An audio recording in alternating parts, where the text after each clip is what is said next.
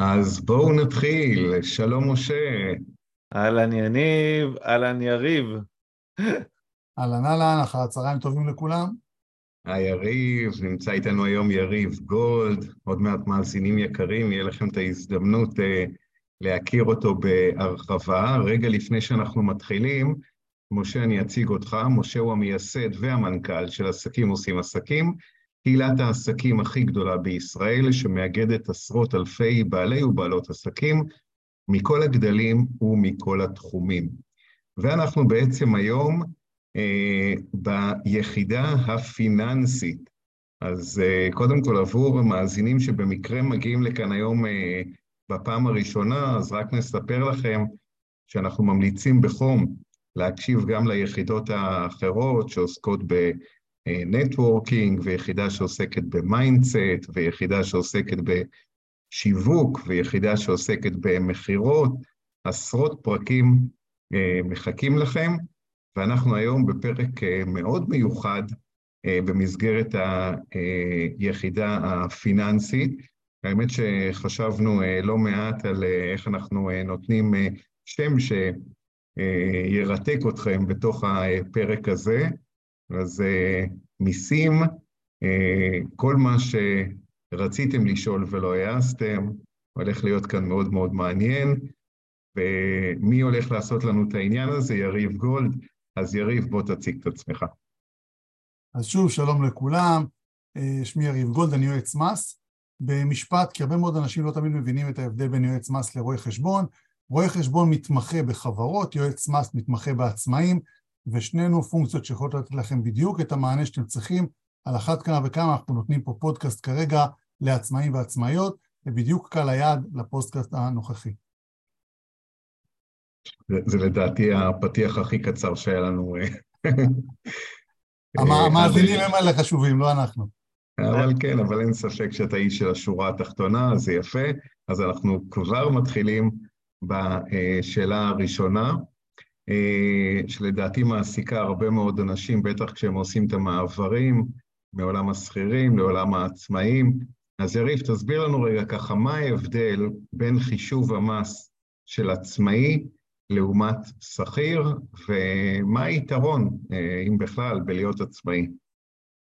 אוקיי, okay, אז זאת באמת מה שנקרא שאלת מיליון הדולר, השאלה הגדולה. קודם כל בישראל יש מדרגות מס. מדרגות המס הן אותן מדרגות בדיוק לשכירים ולעצמאים. רק ששכיר משלם אותם מהברוטו, מה שנקרא מכל השכר, ועצמאי משלם אותם מהרווח. מהרווח זה אומר הכנסות פחות הוצאות. ככל שיהיה לנו יותר הוצאות והרווח יהיה יותר נמוך, נשלם פחות מיסים. וזה בעצם גם עונה על השאלה, על היתרון של להיות עצמאי. אם ניקח שכיר שמרוויח עשרת אלפים ועצמאי שמרוויח, מכניס עשרת אלפים, רק לאותו עצמאי יש גם נניח אלפיים שקלים הוצאות, העצמאי ישלם את המיסים מהשמונת אלפים ולא מהעשרת אלפים. אה, היתרון שלנו בתור עצמאים שאנחנו יכולים לנצל רשת רחבה של הוצאות שהחוק מאפשר לנו לרשום כדי לנצל את המס בצורה חוקית כמובן, לשלם כמה שפחות. שזה מדהים התובנה הזאת, כי כמה פעמים אנחנו מרגישים, אנחנו כעצמאים, ש... אה, שקוראים אותנו, אנחנו באיזושהי תחושה שאנחנו אה, משלמים הרבה יותר מה, מהשכירים, אבל אתה אומר לא רק שאנחנו משלמים בעצם אותו דבר מבחינת אחוזים, עוד אנחנו מרוויחים כי אה, מקזזים לנו את ההוצאות שלנו. בוודאי, התשובה תמיד כש, כשעצמאי או עצמאית ניגשים אליי ורוצים להבין את ה... למה הם משלמים כל כך הרבה מיסים, אני תמיד מראה להם את חלק ההוצאות שהם חסכו בו, והם מקבלים תובנה אם היו שכירים, כמה מס נוסף הם היו צריכים לשלם. ההבדל העיקרי פה באמת לטובת השכירים הוא הנושא של ההשתתפות של המעסיק בפיצויים, בגמל, בפנסיה, קרן השתלמות, בחלק הביטוח הלאומי, ולכן למעשה השכיר מקבל תוספות מעל השכר שהם הפקדות המעסיק, והעצמאי שצריך להפקיד עבור עצמו יכול לקבל את ההקלה לשלם מס יותר נמוך. אז תמיד צריך לראות את המשחק. בדרך כלל ככל שההכנסה שלך יותר גבוהה, יש יתרון בלהיות שכיר, כי אז חלק ההשלמה של המעסיק נותן לך למעשה חיסכון נוסף שאין לך אותו בתור עצמאי. מעולה. יש הרבה אה, ככה אה, אה, בלבול, בטח בתחילת הדרך, בין העולם של עוסק מורשה לעוסק פטור, אז ככה, יריב, מה, מה המשמעות של קבלה או חשבונית מס בין עוסק מורשה לעוסק פטור? אוקיי, שאלה מצוינת, כי זה בעצם החלק הכי מהותי בתובנה בין ההכנסות של עוסק פטור להכנסות של עוסק מורשה. קודם כל, ככלל, עוסק פטור, פטור ממע"מ בלבד. חלק גדול מציבור העצמאים והעצמאיות לא מבינים שהם לא פטורים ממס הכנסה או פטורים מביטוח לאומי, הם פטורים אך ורק ממע"מ כשהם עוסקים פטורים. זה אומר שהם לא מחייבים את הלקוח במע"מ, מצד שני הם לא יכולים לקזז עבור ההוצאות שלהם מע"מ. שאלת לגבי המסמכים, אז קבלה אצל עוסק פטור היא ההכנסה שלו. קבלה אצל עוסק מורשה היא לא הכנסה, היא רק אישור שקיבלתי כסף. ההכנסה אצל עוסק מורשה היא חשבונית המס. עכשיו בואו ניתן רגע דוגמה כדי שנבין עד כמה זה מהותי. תקרת עוסק פטור, רק כדי שזה יהיה קל, נניח 100 אלף שקלים. הגעתי לחודש דצמבר, והגעתי כבר ל-99. לקוח נתן לי צ'ק דחוי של 2,000 שקלים. אם אני עוסק פטור, אני צריך להוציא כרגע קבלה, למרות שהצ'ק דחוי, אני אקבל אותו רק בשנה הבאה, רק בשנת המס הבאה. אבל הוצאתי קבלה עכשיו, ההכנסה נרשמת עכשיו, ולמעשה, למרות שאני עוסק פטור, אני אצטרך לעבור את התקרה לעוסק מורשה, אפילו שעוד לא קיבלתי את הכסף בפועל. מצד שני, עוסק מורשה, ירשום קבלה, שזה בסך הכל אישור שהוא קיבל את הצ'ק הדחוי הזה, וכשיגיע מועד הפירעון הוא יוציא חשבונית מס, זאת אומרת ההכנסה תירשם לו רק בשנת המס הבאה, אוקיי? זאת אומרת, מאוד מאוד חשוב להבין שעוסק פטור לעומת עוסק מורשה, המסמך הזה שנקרא קבלה, לאחד הוא הכנסה בפועל, ולשני הוא רק אישור שאני מחזיק צ'ק או מה שזה לא יהיה ביד. יפה, תגיד רגע, אבל כאילו מה אתה בעצם אומר? נגיד אם אני אה, צריך לקבל החלטה עם מי לעשות עסקים ואני עוסק מורשה, אז לא כדאי לי לעשות עסקים, אז אה, עוס, עוסקים פטורים כי אין לי בעצם על מה להתקזז שם? לא, מבחינת עוסק זה פחות רלוונטי, כי אם אתה לא משלם לו את המע"מ, אז אתה גם לא מקזז את המע"מ, אתה לא מפסיד פה כסף. עוסק מול עוסק זה פחות רלוונטי. אבל אם אני אקח עכשיו לצורך הדוגמה אה, מעשה, אוקיי? מעשה, מעשה. אם אני עובד מול עסק ואני צריך להוציא לו עכשיו חשבונית פלוס מע"מ, והקולגה שלי הוא עוסק פטור והוא מוציא קבלה, בעצם הוא הופך להיות יותר זול ממני, אוקיי? ומעבר למיתוג של בין פטור למורשה, הרי בתור פטור כולם יודעים מה התקרה שלך, בתור מורשה אני יכול להרוויח פחות ממך, אף אחד לא יודע כמה אני מרוויח, נכון? אז אני יכול להגיד שאני עוסק מורשה, ובעצם אני מרוויח הרבה פחות מעוסק פטור. אבל מי שיכול ליהנות מקיזוז המע"מ הזה, הוא בעצם הלקוח הסופי. אז היתרון היחיד של עוסק פטור מול עוסק מורשה, הוא מול לקוחות קצה, לקוחות פרטיים, ולא מול עסקים. אז אה, בתור עסק לא תשלם מע"מ ולא תקזז מע"מ, לא תפסיד פה כסף.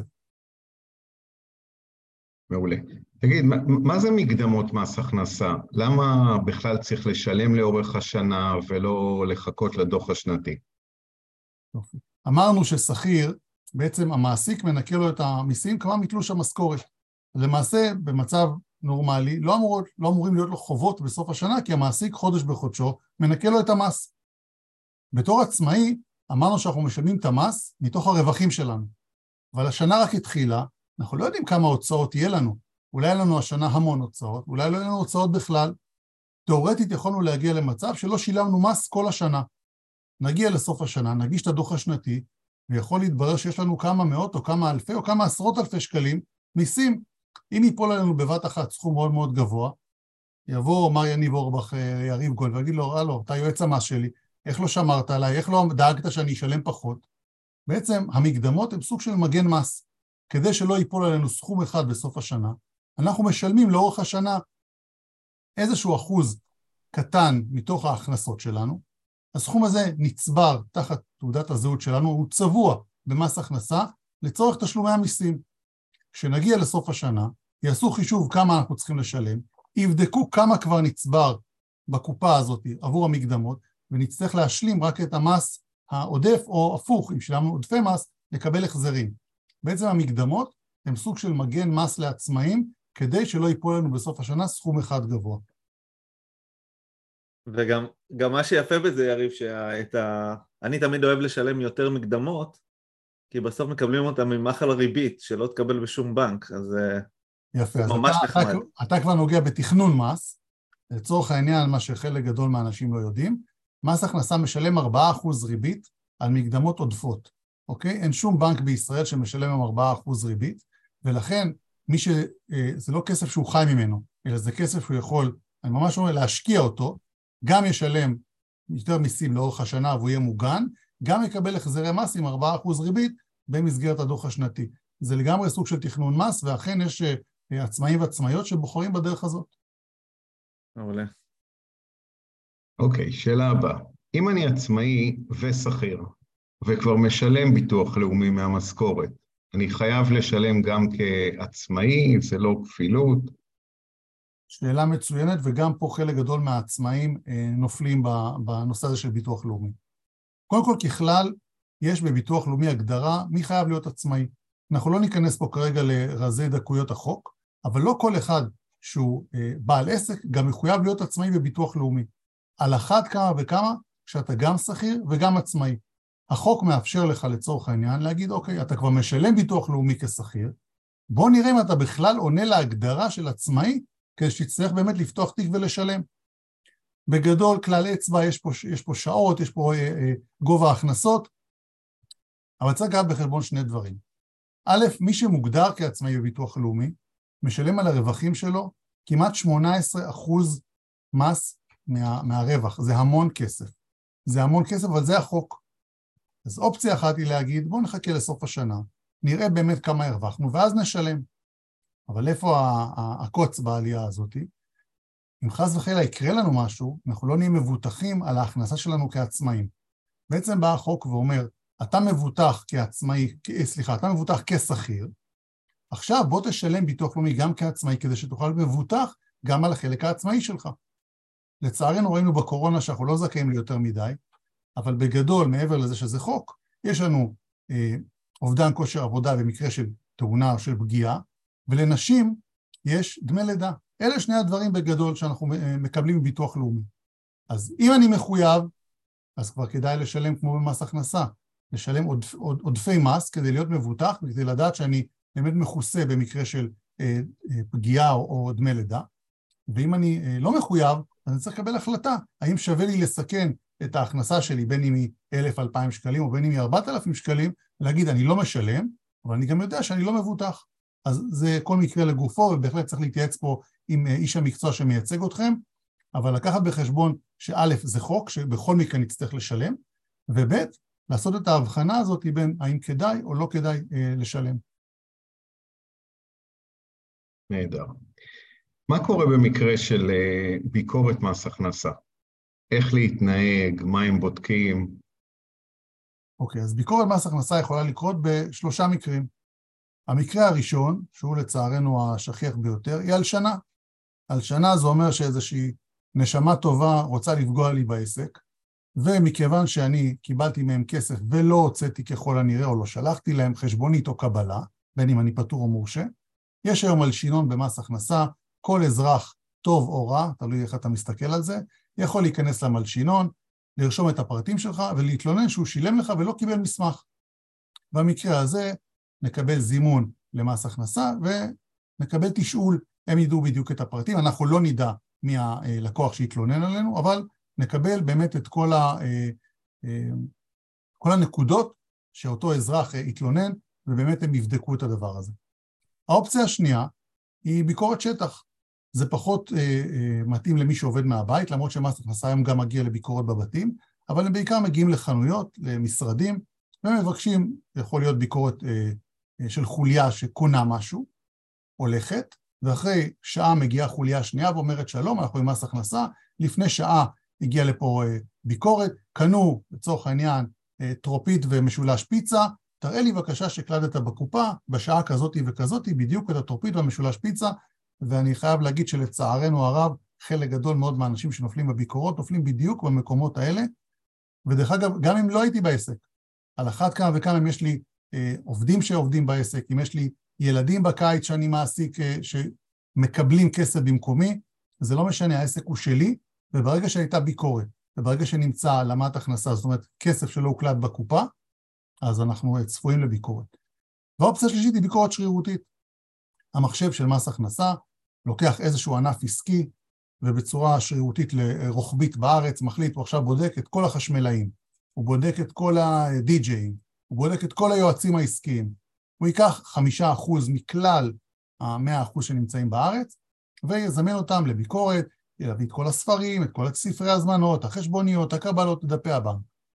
עכשיו, מה עושים כשמגיעה ביקורת? קודם כל, לפי חוק, אנחנו חייבים להראות להם כל מה שהם רוצים, אוקיי? אסור להם לפתוח כמובן בכוח מגירות, אסור להם זה, אבל אם הוא יבקש לפתוח מגירה, לפתוח את הספר ולראות אם יש שם צ'קים ואני אגיד שלא, מבחינתי זה משמש לרעתי, זאת אומרת כנראה שיש לי מה להסתיר, אוקיי? בדרך כלל הם מבקשים לראות את החשבונית האחרונה, את הקבלה האחרונה, את ההזמנת עבודה האחרונה, יבקשו שיכנס לדף הבנק לראות שהוצאתי קבלה על ההעברה הבנקאית האחרונה, אוקיי? ובשנים האחרונות, מס הכנסה בכל ביקורת מבקש לראות את הפייבוקס ואת הביט. הביט לצורך העניין זה העברה בנקאית לכל דבר. ברגע שאישרתי, זה נכנס לי לחשבון הבנק. אנשים חושבים שאם הם מקבלים כסף בפייבוקס, וזה בעצם סוג של קופה וירטואלית, הרי אני יכול לקבל ממך כסף בפייבוקס, להעביר את זה למישהו אחר, וזה בכלל לא עבר דרך חשבון הבנק שלי. אנשים חושבים שמס הכנסה לא יודע את החדשה המרעישה הזאת. אז אני רוצה להרגיע את כולם, מס הכנסה יודע בדיוק את החדשה המרעישה הזאת, והוא היום בדרך כלל מבקש לך לרוץ חודש או חודשיים אחורה ולעצור באיזשהו תאריך שרירותי, הוא מבקש לראות בדיוק את הקבלה הזאת. לא רק זה, שגם כשאנחנו מעבירים כסף למישהו, אנחנו מציינים עבור מה זה. הוא יכול בהחלט להגיד לך, אני מבקש שתתקשר ללקוח הזה, אני רוצה עכשיו לדבר איתו ולהבין על מה הוא שילם. ואם כל הלקוחות שלך, לצורך העניין, משלמים לך על ייעוץ 500 שקלים לשעה, ויש לקוח אחד ששילם לך רק 250, למה עשית לו הנחה? למה דווקא ללקוח הזה? מאוד מאוד קל לעלות על, על כל דבר שהוא מתועד ורשום. יש להם אפשרות להיכנס לפירוט כרטיסי האשראי ולראות שמה שחייבת באשראי זה מה שנכנס לבנק. אז מה שנקרא, כדי לישון בשקט בלילה, בואו נהיה ישרים ומסודרים, גם נוציא את כל המסמכים כחוק, גם נדווח על הכל כחוק, ומצד שני נחפש איפה אנחנו יכולים לשלם פחות מיסים בצורה מסודרת וחוקית, לפי מה שרואה החשבון ויועץ המס יאפשר לנו. אז אחרי שהלחיץ אותנו יריב, אז אני, אני אספר שבבניין אה, שלנו למשל כמה פעמים באו אה, אה, מבקרים ממס הכנסה, פשוט דפקו משרד משרד ונכנסו. היה פעם אחת, משהו ככה קצת אה, מצחיק, שנכנסו אה, זוג בבוקר, זוג לקוחות שלי, ואמרו למזכירה, ושאלה אותה מי אתם, אמרו לה מס הכנסה. ואז אני אמרתי להם, יאללה, אל תעבדו עליה, בואו תיכנסו אליה לחדר. הם יצאו, נכנסו עוד זוג, גבר ואישה, שואלת אותם מי אתם, הם אומרים לה מס הכנסה. היא אומרת להם, מה אתם עכשיו נפלתם עליי כולם? אז אומרים לה, לא, אנחנו באמת מס הכנסה. ואז אה, אני יכול להגיד לכם שהחוויה הזאת היא מצד אחד לא נעימה, אה, מצד שני, אם אתם ישרים, אז אתם יכולים להיות מאוד מאוד רגועים, הם לא באים לעשות לכם שום דבר רע, הם באים לבדוק, לעשות את העבודה שלהם, תנו להם קפה, תענו על כל השאלות, אה, ותראו פשוט ישרים ותנו להם את כל מה שהם רוצים, בסוף, אם אתם פועלים לפי החוק, זה עובר חלק, הם לא אויבים שלכם, אבל הם אה, באים לעשות את העבודה של המדינה ולבדוק, וזה בסדר גמור למי שעובד אה, בצורה ישרה, זהו, זה מה שצריך להיות, פשוט לא להילחץ מהמאורע הזה. אתה יודע, כמו, כמו בסרטים של פעם, גם היום בשכונות, כשהוא מגיע לחנות הראשונה, אז זה יוצא החוצה וצועק מס הכנסה, ואז כולם סוגרים את החנויות ובורחים הביתה. אבל זה באמת יכול לקרות uh, בשכונות של פעם. היום כשהוא נכנס לתוך קניון ועובר חנות חנות או לבניין משרדים, גם אם תצא ותצעק, כנראה שאף אחד לא ישמע אותך, uh, וכן, כמו שאמרת, uh, אם אתה מסודר ואתה לא פוחד שיש לך מה להסתיר, אז אתה יכול לישון בשקט בלילה, ובאמת בסוף זה כספי מדינה, כמה שכביכול כואב לנו התשלום הזה, אנחנו מקבלים גם ערך מאוד גדול, אה, כי הכספים האלה חוזרים בסופו של דבר בחזרה לציבור. לגמרי. נעבור לעולם ההוצאות. יריב, דוגמאות להוצאות מוכרות במלואן לעומת הוצאות אה, אה, חלקיות או יחסיות. אוקיי, אז קודם כל אני רוצה רגע להפריח פה איזושהי אה, אה, שמועה שהפכה לנורמה. אם אנחנו מסתכלים על החוק היבש, אוקיי? הוצאה שהיא הוצאה מעורבת, זה אומר שחלקה עסקית וחלקה פרטית, לא מוכרת בכלל.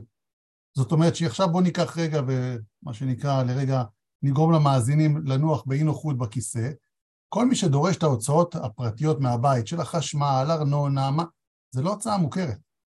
אם מס הכנסה ירצה ללכת עם מישהו עכשיו ראש בראש לבית משפט, אי אפשר להכיר בהוצאות האלה.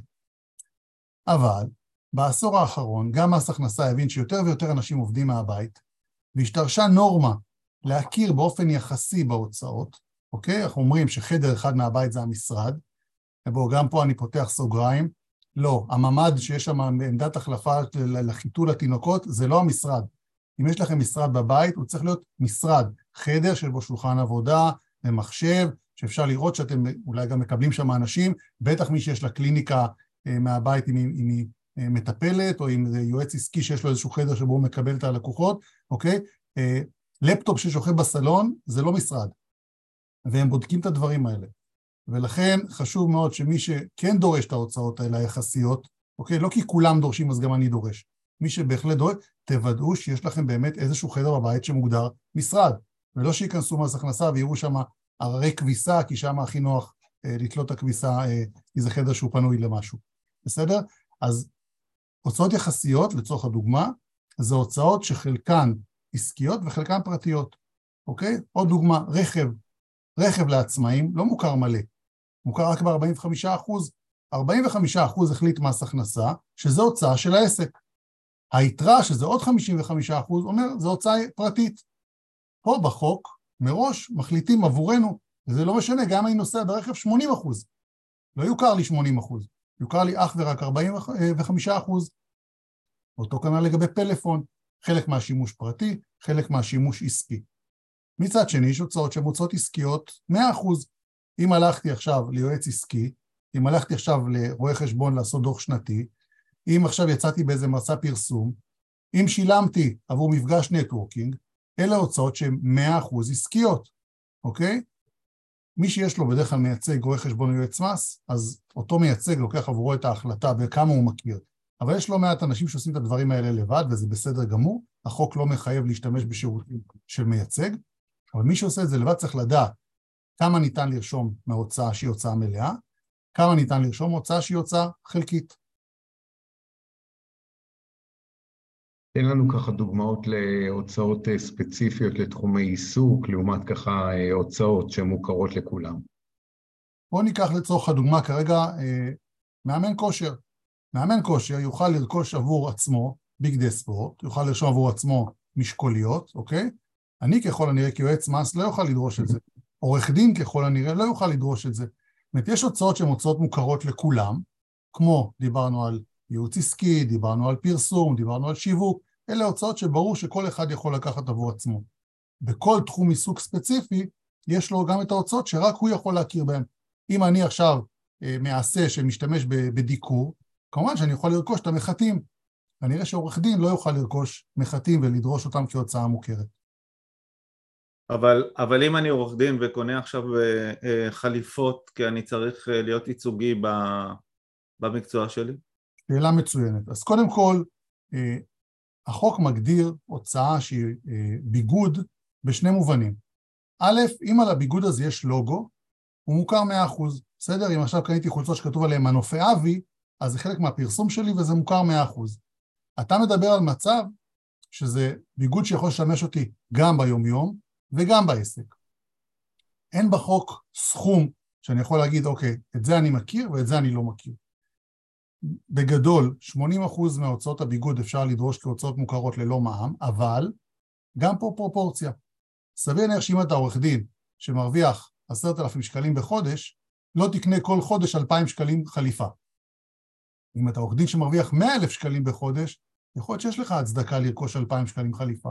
יש המון תחומים אפורים בתוך החוק שלא מגדירים בדיוק מה הסכום, בדיוק דרך אגב כמו כיבודים. Mm-hmm. אין סכום שאומר כמה כיבוד בעסק אני יכול. אבל אם אני עסק שמארח על בסיס קבוע כל הזמן אנשים, סביר שאני אצטרך יותר קפה וסוכר ממישהו שלא מארח אף אחד ודורש המון המון הוצאות של קפה וסוכר וחלב, אוקיי? זאת אומרת, צריך שיהיה פה איזשהו שיקול ופרופורציות בין ההכנסות לבין הפעילות העסקית שלי. אחת השאלות שהרבה ככה עצמאים אה, אוהבים אה, לדבר ולדון בה, איך מדווחים על נסיעה לחו"ל כהוצאה עסקית? יופי. אז גם פה, אנחנו, יש לנו מה שנקרא מגוון רחב של יצירתיות בין העצמאים, והנסיעה העסקית לחו"ל חייבת להיות מקושרת ב-100% לתחום העיסוק שלי. סליחה. זה אומר שאני לא יכול עכשיו לטוס עם אשתי לטיול בפריז, ולהגיד שהלכתי לראות עכשיו איזשהו, את משרדי מס הכנסה בפריז, וזה הפך להיות נסיעה עסקית, אוקיי? ואני, מה שנקרא, לא אומר את זה סתם כי כבר נתקלתי באנשים שמתעסקים ב... לא משנה, פיזיותרפיסטים, נסעו לאיזה בית חולים לראות את המחלקה הפיזיותרפיסטית. זה לא הופך את זה לנסיעה עסקית. כדי שהנסיעה תהיה עסקית צריכה להיות אחד משתיים. או שנרשמתי לאיזשהו כנס, לאיזו השתלמות, ואני יכול להוכיח את זה בכרטיס רישום לכנס, בלהראות שנרשמתי וקיבלתי את הסילבוס או מה שזה לא יהיה, או שהוזמנתי על ידי או לקוח או ספק עסקי מחו"ל, ויש לי תיעוד. ההתכתבויות בינינו, מיילים בינינו. אה, אני, אני רוצה רגע לציין, כדי שההוצאה הזאת תהיה מוכרת, אתה חייב להראות בגינה הכנסה, גם אם עתידית, אוקיי? זאת אומרת, יכול להיות שעכשיו רציתי לרכוש נכס ב- ב- באירופה, בגרמניה. טסתי לברלין, טסתי שלוש פעמים, ארבע פעמים, ולא רכשתי את הנכס בסוף. יש אפשרות שכשאני אגיע לביקורת של מס הכנסה יגידו לי, זה בסדר, הנסיעה הייתה עסקית, אבל מכיוון שלא קרה בסוף שום דבר שהביא לידי הכנסה, אנחנו לא מכירים לך בהוצאה הזאת, אוקיי? אז כן חשוב שתבינו שההבדל בין השתלמות, בין פגישה עסקית לבין הכרה בהוצאה, זה שאומר שחייבת להיות בסופו של דבר, בסוף התהליך, איזושהי הכנסה, כדי שמס הכנסה יהיה באמת מחויב להכיר בהוצאה הזאת. טוב, שומעים אותי? כן, כן, שומעים אותך כן. מצוין. טוב, אז אה, אה, האמת שבעולם שלך, נראה לי שאנחנו יכולים אה, פה לשאול עוד ועוד אה, שאלות, זה מסוג הדברים שהם אה, אף פעם אה, לא נגמרים. יחד עם זאת, נראה לי שלפרק הזה בהחלט אה, נתת כאן אה, אה, שפע של ידע וחומר למחשבה והתבוננות. כן, משה. אני הייתי רוצה ככה לסכם את זה לכל מי שמאזין לנו וטועה ככה לגבי ענייני מיסים וכל ה, כל הדבר המורכב הזה. אני, אחד הדברים שאני מציע לכם זה כל הזמן להתייעץ עם רואה החשבון ויועץ המס שלכם, לא לעשות את הדברים האלה לבד, גם אם אתם עוסקים פטורים, עוסקים מורשים, יודעים, חושבים שאתם יודעים, אה, חושבים שחושבים שאתם יודעים, התפקיד של יועצי המס ורואי החשבון הוא לשמור עליכם. גם אם אומרים לכם שהם לא מכירים באיזה הוצאה רק שתדעו לכם כשאתם מגישים להם את החומר סביר להניח שהוצאות שאתם, אה, שהם לא לעניין אז הם זורקים את זה לפח חלקם גם לא אומרים לכם בכלל שהם זורקים את זה לפח ולא מדווחים על זה כי פשוט הם בסוף אלה שחותמים לכם על הדוח הם אלה שבסוף אה, אחראים אה, ביחד איתכם על התיק שלכם ברגע שהם מגישים אותו ביחד. אז פשוט תעשו את הדברים לפי החוק ותתייעצו. תתייעצו גם איך אפשר לייצר, אה, יש יכול להיות לכם הוצאות שאתם פשוט לא לוקחים אותן, כמו לדוגמה אם אתם הלכתם, יש כאלה שהולכים לסופר, קונים את הסוכר ואת הקפה, אבל מתוך עצלנות לא מפרידים את זה מהקניות שלהם.